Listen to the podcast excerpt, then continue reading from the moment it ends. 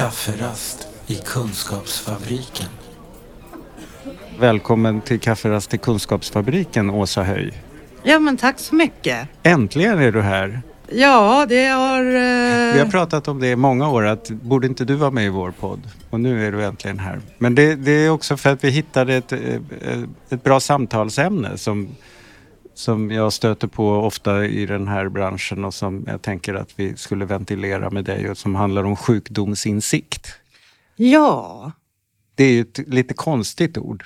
Eller det är egentligen kanske inte. Man tänker att det är klart att sjukdomsinsikt förstår jag vad det är. Men sen så, vem är det som ska ha insikt om sjukdomen och vems insikt? Det, det kan man ju fundera på. Ja, jag tycker det är ett ganska fint ord. Men det här med vems insikt är ju väldigt intressant. För att sjukdomsinsikt för mig, det är inte att man liksom inser sin sjukdom och tar sin medicin som doktorn vill att man ska ta medicinen.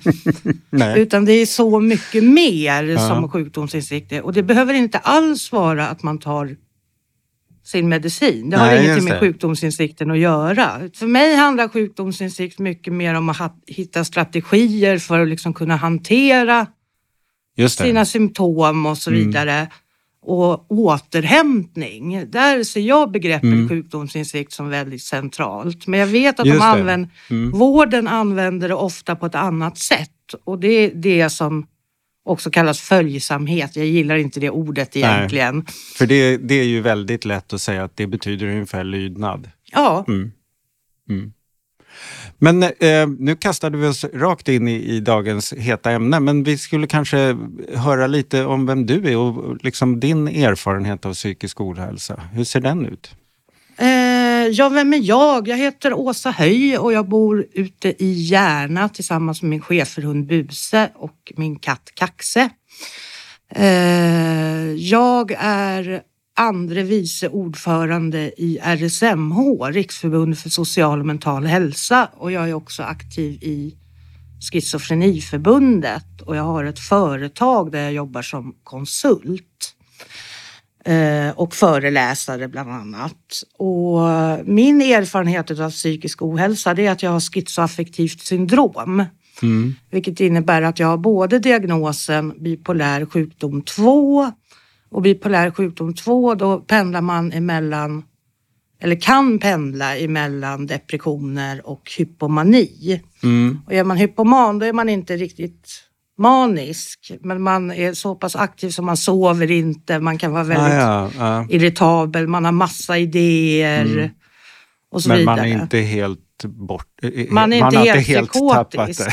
Nej, man har inte tappat eh, verklighetsuppfattningen mm. helt. Men så har jag ju diagnosen schizofreni också, som är en psykossjukdom. Just det. Och för mig så har väl det som har varit mest prominent, liksom, det är min psykossjukdom sista, mm. ja, vad blir det, tjugo åren. Mm. Och du är femtio nu? Jag är fem... Mm. Nej, tjugo åren, så jag tolv åren. Den senaste tolv åren. Har ja. ja, just det. Mm. Så att den kom ganska sent i livet då ändå, psykoserna, eller? Ja, det gjorde de. Jag mm. var bipolär innan mm. jag fick min psykossjukdom. Men då hade jag ingen sjukdomsinsikt. Enligt vare sig vården eller mig själv. Så att jag sökte aldrig vård. Jag trodde att alla människor levde ganska upp och ner. ner ja. Vilket ju man gör i och för sig, fast kanske inte med sådana svängningar. Nej, precis. Mm. Jag hade ju svängningar så jag blev liggande liksom mm. en månad i taget i depression. Och sen mm. så var jag väldigt, väldigt aktiv. Och som vi pratade förut, jag pluggade liksom heltid och jag jobbade mer än heltid mm. samtidigt och sådär. När jag var hypoman, då hade dygnet hur många timmar som helst, kändes det som. Mm. Eh, för att jag sov ju ingenting. Nej, just det. Mm. Nej. Men sen när jag var tjugonio år så råkade jag ut för ett trauma, ett våldtäktsförsök. Mm. Eh, som var väldigt brutalt. Eh, och efter det, ett halvår senare, fick jag diagnosen P T S D, posttraumatisk stresssyndrom. Mm. Eh, och då blev jag djupt deprimerad. Och sen så började jag gå in i en psykos. som sen höll i sig väldigt länge, i ungefär tio år. Aha. Mm. Eh, som jag levde i en väldigt psykotisk värld. Jag trodde jag var avlyssnad via elkontakter, mm. filmad via tvn. Eh, och åkte in och ut på sjukhus och öppenvården och tvångsvård och... Mm. Hur, hur tänkte du kring det där då? Förstod du då mitt, alltså i det här att det här förföljelseartade, paranoida så att säga. Förstod du någonstans inne i den upplevelsen, eller vad man ska säga att psykosen är, att det också var något sjukt? Eller trodde du verkligen att det här är verkligheten? Jag trodde att det var verkligheten. Mm. Eh, och även nu om jag blir sjuk så tror jag att det är verkligheten. Mm. Och då får jag för mig att jag har blivit lurad emellan. Aha, att, ja, okej, att den här ja. perioden som har varit när du har varit mått ganska bra och ja, haft lite... när jag inte har känt mig förföljd och avlyssnad ja. och filmad och sådär. Det har liksom varit... Du har varit förd bakom ljuset. Jag har varit förd bakom ljuset. Aha, för egentligen så har jag varit det hela tiden. Mm. Eh, och jag får ju också för mig sådana saker som att eh, vårdpersonalen är nazister. Mm. Och då har ju nazisterna lurat mig. Mm. Allting är väldigt logiskt i min ologiskhet när jag har psykoser. Ja. Men finns det inte någonting av det här, vad ska man säga, sunda förnuftet som du har idag till exempel när vi sitter och pratar här? Ja. eh, och det, det här, den här tillvaron som vi befinner oss i idag, om du skulle drabbas av psykos nu igen om ett tag, då skulle du betrakta det här som att du har varit lurad? Det är möjligt. Det är möjligt, ja, just det. Ja. Men det finns inte någon... Och då kan ju jag få för mig att du spelade in något helt annat. Att du spelade in mina tankar, till Aha, exempel. Ja. Just När det. Vi satt här framför två stora mikrofoner. Ja. Men idag är jag ju inte psykotisk. Så att ja. idag sitter jag här och har en poddintervju med Mårten Jansson. Ja just det, det här är inget lurendrejeri. Det här är inget lurendrejeri, det känns inte så. Nej. Men du skulle då hypotetiskt kunna komma att omtolka den här situationen i efterhand? Ja, det skulle jag kunna mm. göra. Hur tar du dig ur det där? Det måste ju vara förskräckligt att hamna i den där känslan av att ha varit så lurad. Ja, det är det verkligen. Och, men ibland brukar jag säga att jag tycker det värsta är nästan när man är så halvpsykotisk. Mm. När man är väldigt, väldigt osäker. Eller jag blir väldigt osäker på allting. Jag litar inte på mig själv. Mm. Jag litar inte på andra. Jag litar inte på mina intryck. Jag kan inte lita på något. Mm. Eh, Men du, du är heller inte säker på vare sig psykosens budskap eller verklighetens tillstånd. Nej. Alltså, utan du vacklar däremellan på något sätt. Ja, mm. och det är en väldigt jobbig känsla. Mm. Eh, naturligtvis är det väldigt jobbigt att vara psykotisk också. Jag är ju väldigt rädd i mina psykoser. Det är ju liksom... Det är väl det vanligaste att man ja, är det. Ja, det är det. Och det är obehagliga upplevelser. Och det är inte roligt att vara liksom Nej. omgiven av nazister som vill Nej. döda en. Eller Nej, filmad av polisen. Och... Ja. Innan jag kommer så långt så får ju jag varningstecken. Just det, och de har du ju kanske då lärt dig med tiden. De har jag lärt mig med tiden och där är ju sjukdomsinsikten väldigt, väldigt viktig. Och mm. går jag över en viss gräns när jag börjar bli dålig, då försvinner sjukdomsinsikten. Och det är ju en ja, del utav mm. schizofrenin, utav mm. psykossjukdomen, att man inser inte att man är psykotisk. Men kan jag hindra det tidigare? Mm. Eh, och då sa jag sådana tecken som att jag sover dåligt, mm. jag eh, blir väldigt stressad, mm.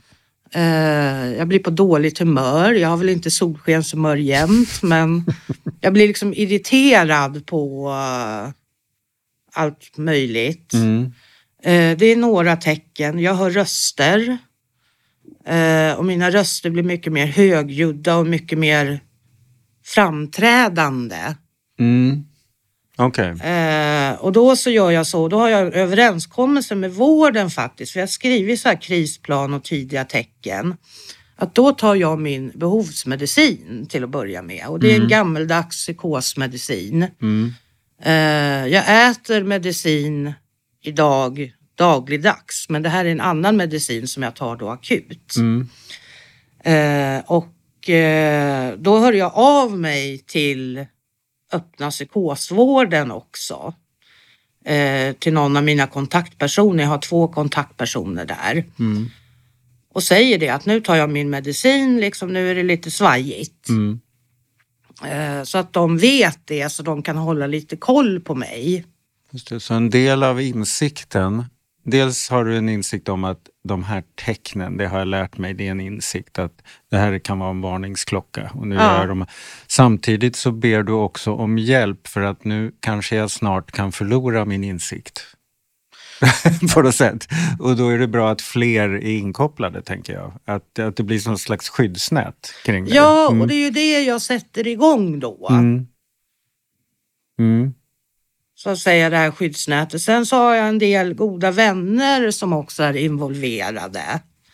Som jag liksom kan säga till att ja, nu är jag lite svajig och sådär. Och då vet de det, och då har de också lite koll. De vet vad de ska göra? Eller? De vet mm. vad de ska göra om... om jag mår dåligt. Men ofta så räcker det med att jag tar den här behovsmedicinen och drar i handbromsen, som jag brukar kalla det för. Inte jobba, inte stressa, inte göra någonting. Och det kan räcka med några dagar. Ja. Att jag liksom tar det lugnt. Och sen så är jag på banan igen.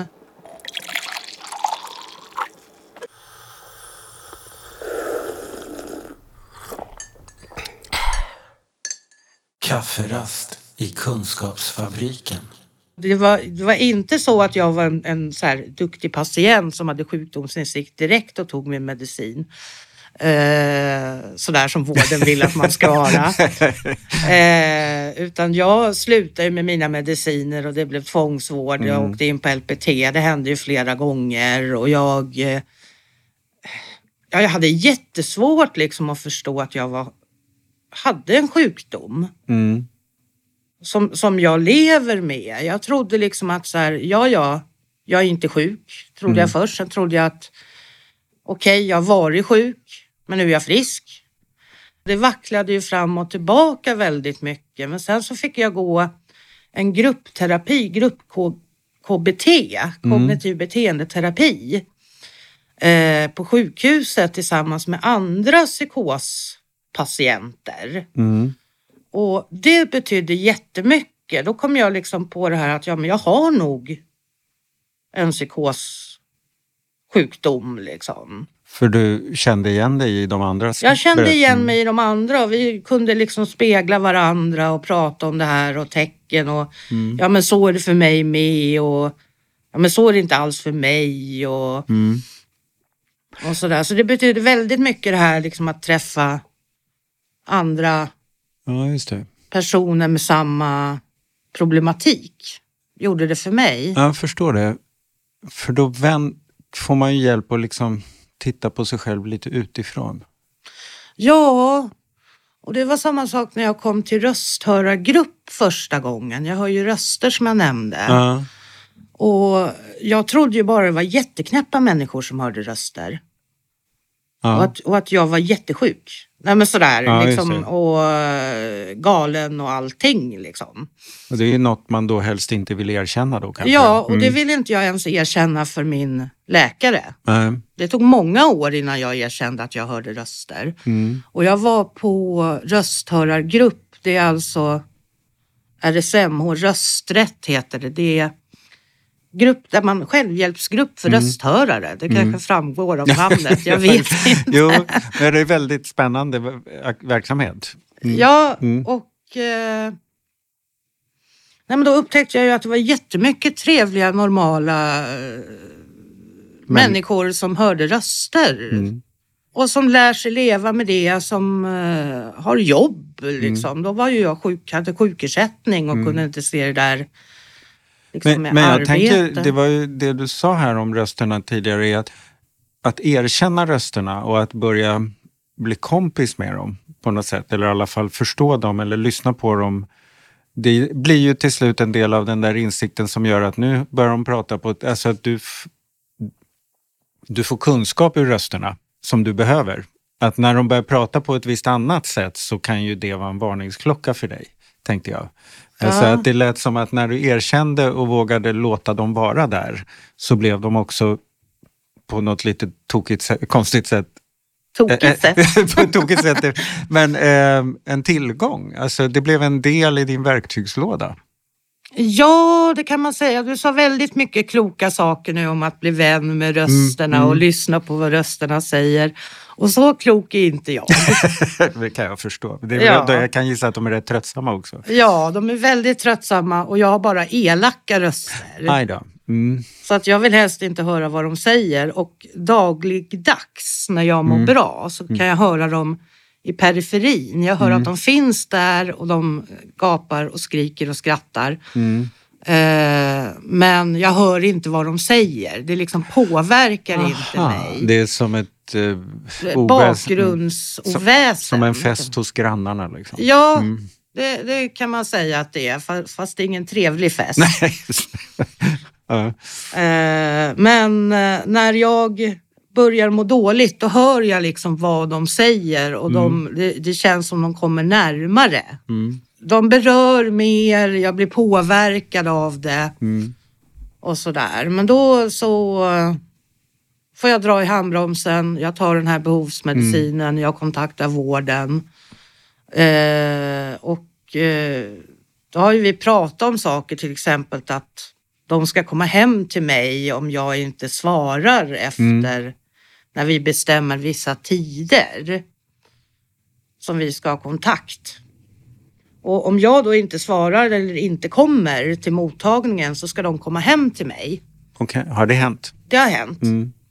Uh, och jag vet att jag blir jättearg. När de, tror jag att, när de kommer. Mm. För att då kanske jag har slagit över och kommit till det att jag tror att de är nazister. onda och nazister mm. och så vidare. Eh, men då har ju vi pratat om det, att de kan ta det. Ja, just det. För de, de är beredda på att du kan ha hamnat i ett läge där du inte ser dem som vänner. Ja, precis. Mm. Där jag inte ser dem för vad de är. Mm. Vårdpersonal, utan jag ser dem som nazister, mm. som några onda som vill göra ont Just det. mot mig. Men det har faktiskt inte hänt när jag har mått dåligt att de har kommit hem till mig. Men en gång när jag jobbade så hade vi bestämt en tid. Mm. Och jag hävdar ju att de hade skrivit upp fel tid i almanackan och jag hade skrivit upp rätt tid i almanackan. Eh, men då ringde de till mig flera gånger och sådär försökte få tag på mig. Eh, och sen när lunchen kom, mm. jag höll en kurs i återhämtning, eh, så ringde jag upp. Och då så sa de, ja men hej Åsa, åh oh, vad bra att du ringer, vi är på väg hem till dig, hur mår du egentligen? Mm. Eh, jo tack, jag mår bra, jag jobbar, vad ska ni göra hos mig? Jag är inte hemma. Så då var det, då var det mer ett missförstånd. Ja, ja så då hade det blivit ett mm. missförstånd. Men det visar ju också att det som stod i den här krisplanen och det som var deras deal med mig, ja, att de faktiskt gjorde det. Att det funkar. Mm. Att det funkar. Mm. Mm. Det var skönt. Och det är väldigt viktigt, för har man sån här krisplan som man skriver tillsammans med andra, mm. så är det väldigt viktigt att alla gör precis vad som står i krisplanen. Men jag tänkte på en annan sak när du har pratat om det här, vad som har hjälpt dig och vad som hjälper dig när du börjar, när du, vad var det du kallade det för? Börjar känna dig skör, eller vad var det? Svajig, Nej, svajig. tror jag jag använde. Alltså, den här insikten är ju väldigt mycket en kollektiv aktivitet på något sätt. Alltså, det är förstås så att du behöver den där insikten och erfarenheten av att nu är det här är ett tecken på att jag är svajig, så att säga. Men det, det handlar ju också väldigt mycket om att du kopplar in andra och att det mm. är andras agerande och ansvar som också är viktigt för din insikt.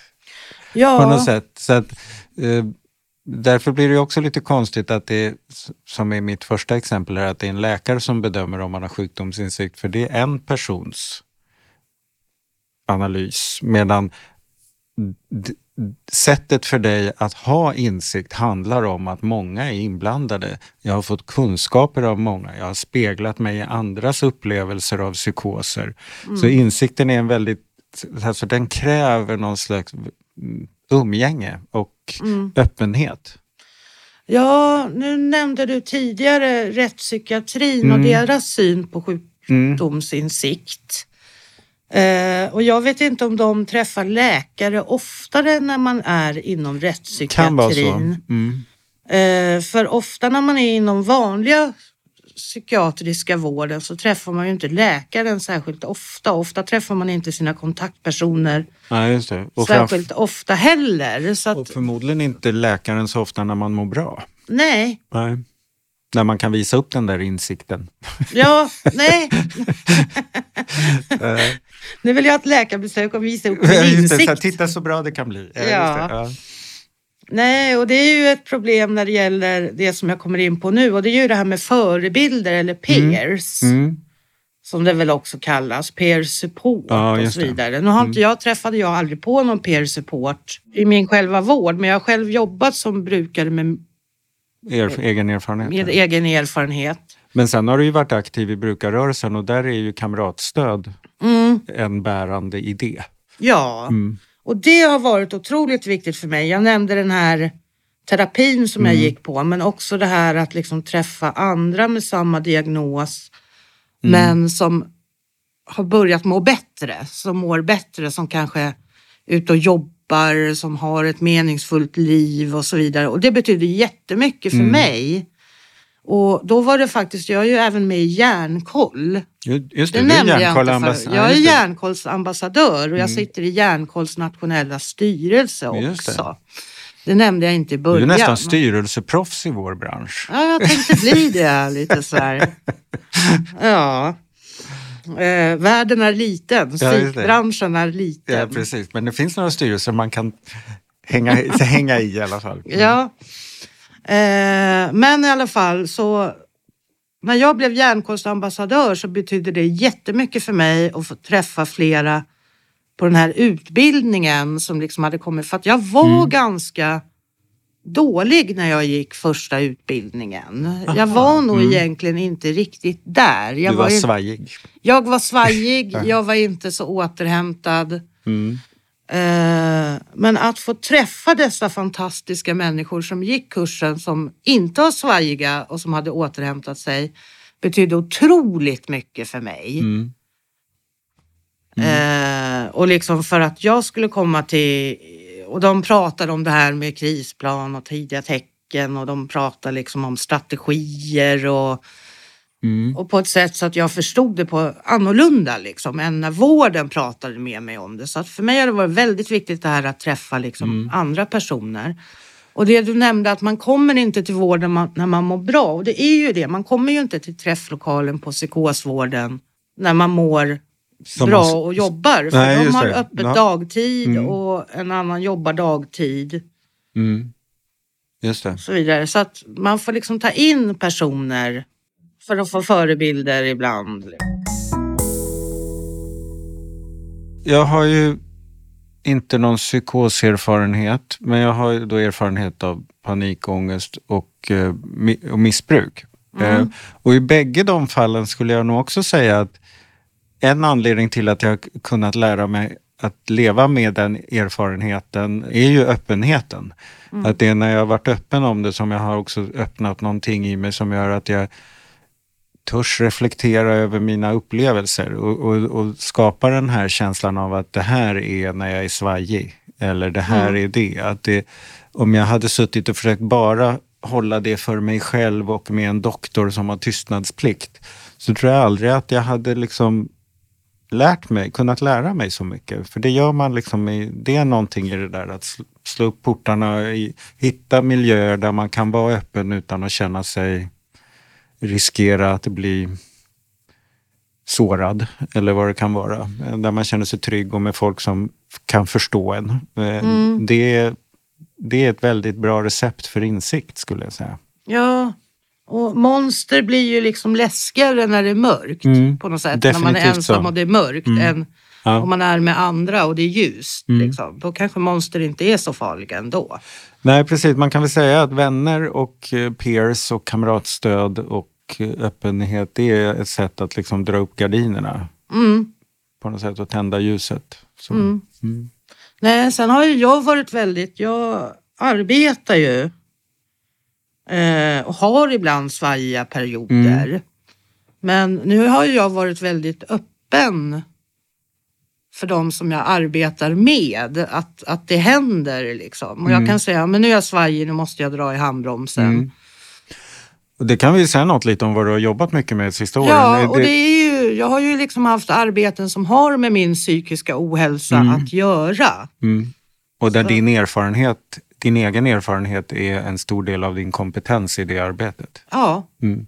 Du har jobbat med S K R och implementeringen av nya vårdriktlinjer och, eller vad kallar man det för? Eh, nationella riktlinjer, det är så Socialstyrelsen. Är det. Så är det, ja. Mm. Så det är ett material, jag har jobbat ja, bland annat med nationella riktlinjer, Socialstyrelsen som är då vägledning för... Vården? Nej, Nej. för chefer och, ja, ja, och kommuner det. och så vidare. Mm. När det gäller schizofreni och schizofreniliknande tillstånd. Och då är det riktlinjer för vilka typer av behandlingar och metoder man bör använda. Ja, och vad som har evidens och mm. vad som fungerar och vad som alla bör få. Eh, och sen har jag också jobbat på S K R, Sveriges kommuner och regioner, med att ta fram mm. vård- och insatsprogram. Då är man ute i praktiken. Mm. Inte de som bestämmer, men de får också väldigt gärna läsa vård- och insatsprogram naturligtvis. Just det, men de, vård- och insatsprogrammen blir lite grann en följd av riktlinjerna. Ja. Eh, man, riktlinjerna är ett planeringsstöd för de som styr och... Ja, de som håller i pengarna. Ja, så att just säga. Det, och fattar beslut om vad vi ska er, erbjuda. Ja. Och sen så eh, insatsprogrammen är förstås då, så här gör man. Ja, mm. så här det. gör man. Mm. Och de... handlar mycket om delaktighet och mm. bemötande också, som är två väldigt viktiga ord i det här. Delaktighet och bemötande. Det rimmar ju väldigt väl, tänker jag, med det vi pratat om insikt. För jag mm. tycker ofta att när man pratar om delaktighet och bemötande... Bemötande. När man, när man pratar om delaktighet och bemötande så blir det oftast lite fattigt. För man tänker att jo, men det är klart att du ska få information, du ska bli delaktig och vi ska vara snälla. Det är det som är bemötande. Att det blir ganska magert. Men om man tänker att delaktighet och bemötande handlar om att skapa den där trygga miljön där jag kan odla min insikt. Mm. Och då, då var vi också inne på att insikt är en väldigt kollektivt arbete. Då är ju bemötande kanske också att vi måste liksom ha ett bemötande som gör där du känner att det här är en plats där, man, där vi drar upp gardinerna och tänder ljuset. Så att säga. Mm. Att bemötande handlar om så mycket mer än bara precis vad jag säger till dig, utan det är liksom vad vi ska använda den här tiden till. Att det, du ska känna kanske varje gång du har varit i vården att nu har vi var, här var det ljust. Här gick mm. det att hantera det här som är jobbigt och svårt. Um, och att det är liksom... mer att det är det som är syftet med ett gott bemötande på något sätt. För att jag tycker ofta när man träffar personal när de pratar om bemötande att det är lite fyrkantigt. Men ja. jag tänker att bemötande... Och det är lite till... som du sa, att man ska vara snäll. Ja, just det. Och visst, man ska, vara, man ska inte vara elak. Det är klart elak, man ska men... vara snäll. Men det ska ha ett, man, att vara snäll har ju ett syfte. Det är inte mm. bara att man är snäll, utan det ska ju skapa någonting, snällheten. Ja. Och då kanske det är bättre att prata om bemötande och delaktighet utifrån sådana här termer om att bemötandet funkar nog om det är så att jag känner att det här är en plats där man tänder ljuset och där jag får möjlighet att skapa en insikt. Mm. Ett givande ställe. Liksom. Ja, just det. Mm, att det är det som är ja. målet. Mm. Vad spännande. Ja. Ja, och inflytande och delaktighet. Mm. Eh, och jag känner ju, jag har ju på vissa sätt varit väldigt delaktig i min vård. Nu kommer jag tillbaka till det här att de kommer hem till mig mm. när jag mår dåligt. Det är ju någonting som jag har varit med och bestämt. Mm. Just det. Det är ju ett sätt att vara delaktig. Mm. Och jag har, varit inf- har inflytande mm. i hur de ska bemöta mig då. Mm. Uh, och nu tänkte jag säga, och det är ju något fint. Mm. Men man ska väl inte se det som något fint, utan det borde ju vara så det är. Så det, det ska är. Vara. Ja. ja, det är så. ja, precis. Ja, det är, ja, det är lustigt. Mm. Uh, just det. För att när vården på sitt fyrkantigaste sätt betraktar delaktighet så säger de, jo men det är jätteviktigt att vi ger rätt information. Mm. Ja, fast det är inte säkert att jag känner mig mer delaktig bara för att ni sagt vad ni tycker. Det är ju som att ni säger att ni inte tycker att jag har sjukdomsinsikt. Mm. Det blir inte jag mer delaktig av. Nej, men det blir man ju inte. Nej, precis. Man får ju inte mer sjukdomsinsikt för att någon säger, ja men du har ingen sjukdomsinsikt. Hur vet vi vad som är bra? Hur vet vi att det blir bättre? Ja, vi, jag tror inte att vi ska lösa det här med vad sjukdomsinsikt är. Men jag tycker att i det här samtalet så har vi hittat några väldigt bra parametrar. Dels här, det har inte jag tänkt på hur, hur, hur kollektivt det är. Och att det liksom... Eller i alla fall att den insikten tjänar på, att, på det här med öppenhet och, och sällskap och, och förebilder och peers och sådana här. Um, men sen tänker jag också att, att insikt också kommer och går.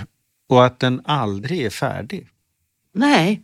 Alltså det är ju som med all återhämtning. Det är ju inte så att man en gång för alla är återhämtad, utan det är ju en slags fortsatt mognadsprocess. Och ibland tappar man en del av den och sen återerövrar man den och så...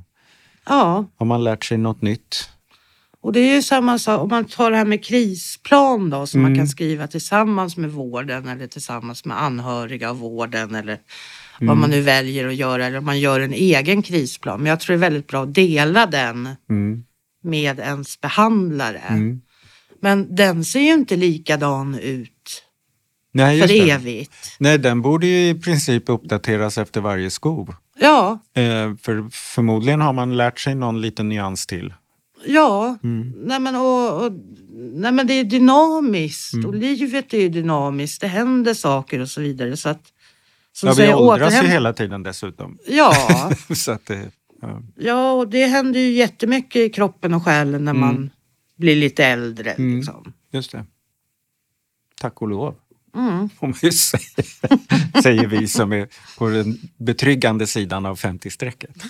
Ja, precis. Att en del saker är rätt skönt att slippa. Ja.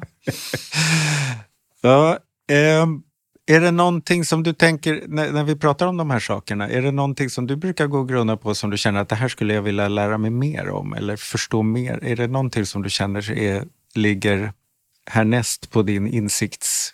stege. Oj, det är jättemycket. Har du något exempel? Nej, inte nu så här rakt av faktiskt. Utan jag känner det är väldigt mycket som jag vill lära mig mm. och, och få insikt i. Och, vad skönt. Och, och sådär. Det är mm. nyfikenhet på livet i det stora får man väl säga. Inte bara det sjukdomsrelaterade. Mm. Härligt. Ja.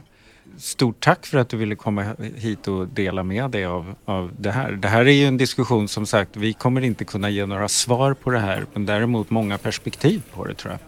Och jag kommer att nog ta upp den här tråden om insikt med fler, och gärna skulle jag nog vilja få hit någon psykiater. Ja. Och diskutera, prata liksom hur de tänker kring, kring det. Eh, mm. Så, så det, det blir uppföljning på det här. Ja, men vad trevligt. Och tack så hemskt mycket för att jag fick komma. Äntligen, säger jag. Ja, för tack. Vi har pratat om det många gånger. Mm. Ja. Tack så bra. Tack. Den här podden görs av N S P H, Nationell samverkan för psykisk hälsa. Läs mer på vår hemsida w w w punkt n s p h punkt s e eller följ oss på Facebook. Kafferast i Kunskapsfabriken.